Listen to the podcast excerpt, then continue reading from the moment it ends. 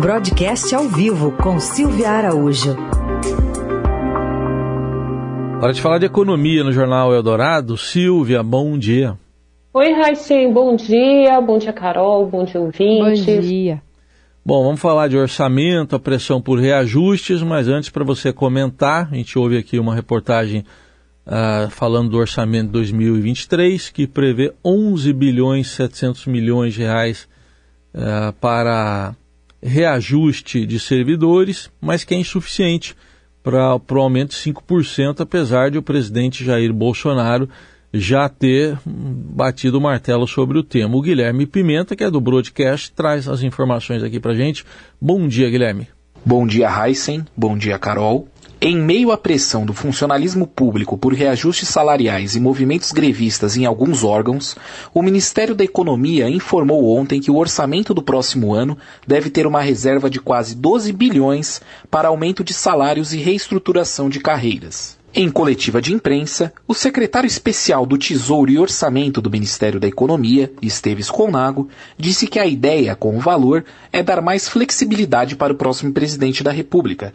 Isso porque este ano Bolsonaro tem somente 1 bilhão e 700 milhões para dar reajuste aos servidores e a decisão ainda não foi tomada. O valor é considerado baixo para atender ao pleito dos funcionários públicos, que têm realizado paralisações em atividades relevantes do governo federal. Em relação ao impacto para os cofres públicos, Colnago disse que, se for oficializado um reajuste linear de 5% para todas as categorias neste ano, o custo em 2023 seria de quase 13 bilhões, valor um pouco maior do que o dito anteriormente. O projeto de lei de diretrizes orçamentárias, que serve de base para a elaboração do orçamento do governo federal do próximo ano, também prevê reajuste do auxílio alimentação ou refeição e da assistência pré-escola aos servidores da União. Para este ano, o aumento do ticket refeição foi uma alternativa defendida pelo Ministério da Economia, mas os sindicatos que representam os funcionários públicos consideraram a oferta insuficiente. Tá aí a informação do Guilherme Pimenta. E aí, Silvia, como é que fica a promessa e a realidade? Pois é, né, Raíssa, você percebe aí, né, na, né, no boletim do Guilherme, que ele diz que o Conago, o secretário que ontem deu a, a, coletiva explicando aí o projeto de lei de diretrizes orçamentárias, a gente tem que lembrar que é só um projeto isso. Isso não significa que o orçamento de fato vai abarcar esses números, porque primeiro tem que se mandar esse projeto, que é uma lei que vai autorizar aí sim a discussão do orçamento. Então é tudo muito embrionário. Mas o que me chamou a atenção é o Conago falando que com esses números, com esse projeto inicial, você tem mais flexibilidade ao próximo presidente da República. Foi interessante ele falar ao próximo, né? Não falou em continuação de governo se a gente for explorar politicamente essa frase. Mas, de qualquer forma, quando a gente olha para os números, a gente percebe o seguinte: isso é flexibilidade para o próximo presidente, ou até se o presidente Jair Bolsonaro for reeleito,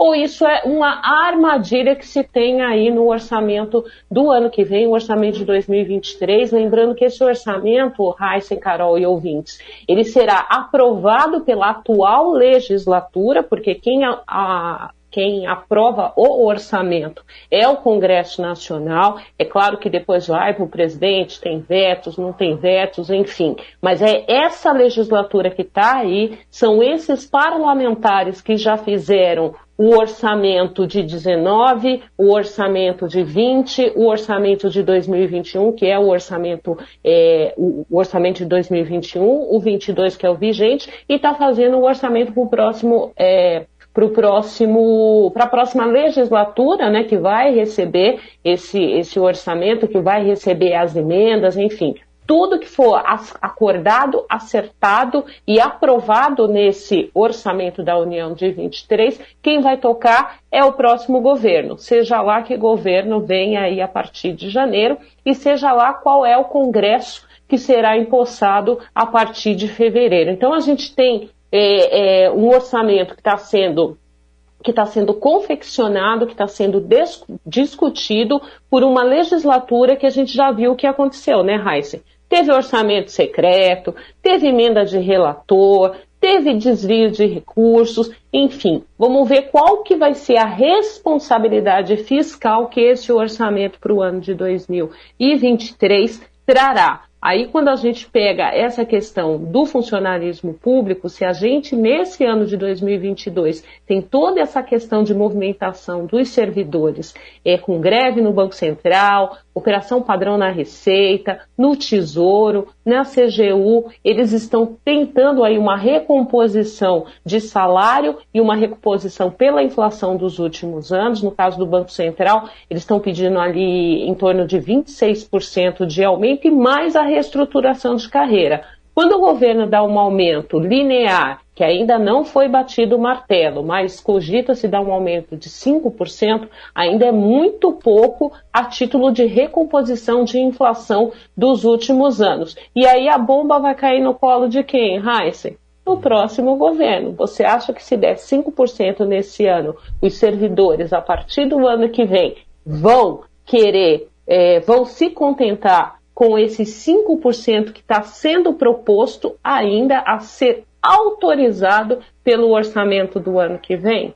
É uma batata quente que o próximo presidente, seja lá quem for, e sua equipe econômica vai ter que vai ter que esfriar essa batata quente para tentar aí apaziguar alguns ânimos no país e para tentar também é, frear esses movimentos para que logo de cara em 2023 o próximo presidente, seja lá quem for, não enfrente o que está sendo enfrentado nesse momento na esfera federal com a greve dos servidores. É, fora o malabarismo para encontrar esse quase um bilhão de reais aí que está precisando para inteirar os 5% do aumento, se sair mesmo esse 5%, né? E não tem da onde, né, Carol? Porque então... o orçamento ele é muito enxuto e a gente tem que lembrar, essa sua observação é excelente, porque a gente tem que lembrar que a parte flexível ali do orçamento, o orçamento ele é extremamente engessado, 90% do orçamento é engessado. E aí a parte que, que fica mais livre são para essas emendas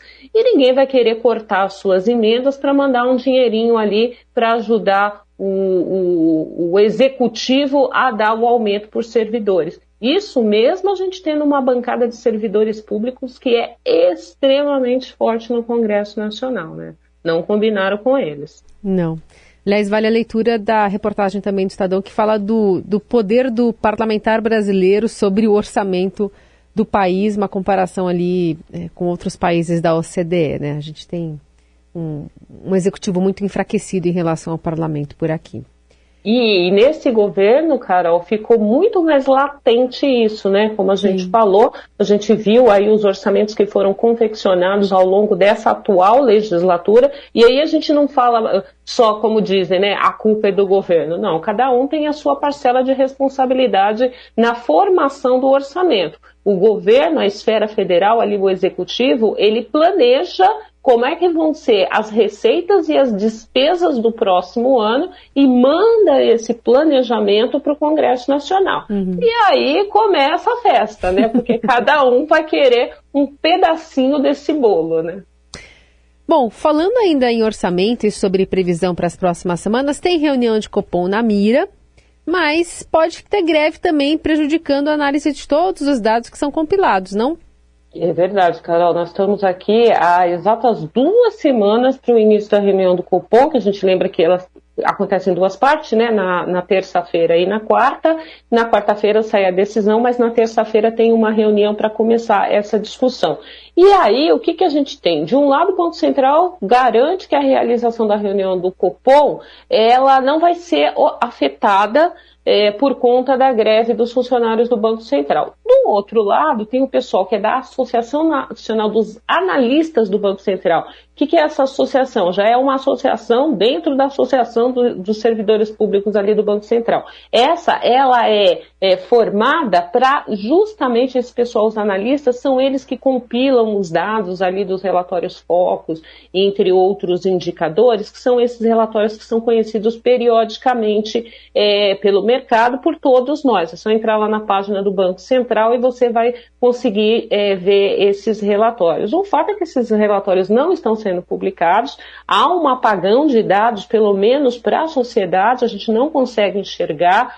Os economistas que participam, os analistas que participam ali da coleta, né, porque a gente tem que lembrar que o foco são uh, previsões que o mercado manda para o Banco Central, e aí esse pessoal de análise do Banco Central vai compilar aqueles dados para dar aquele, aquele formato que a gente tem toda segunda-feira no relatório, mostrando qual foi a média das expectativas da semana anterior. Bom, a gente há mais de um mês estamos aí com um apagão desses números, a gente não sabe como é que está é, a projeção para a inflação, a gente não sabe como é que está até a própria projeção para a Selic, né? Porque com esses dados de inflação que tem saído, o mercado está projetando que a Selic vai ficar mais alta do que aquilo anteriormente previsto pelo Banco Central. Bom, no Projeções Broadcast, no Broadcast a gente também faz uma coleta é, junto ali às fontes do mercado financeiro, e o que está se vendo é que o Copom vai ter que ir além de maio. Estava se esperando que essa reunião de maio fosse a reunião que desse fim ao ciclo de alta, né? terminaria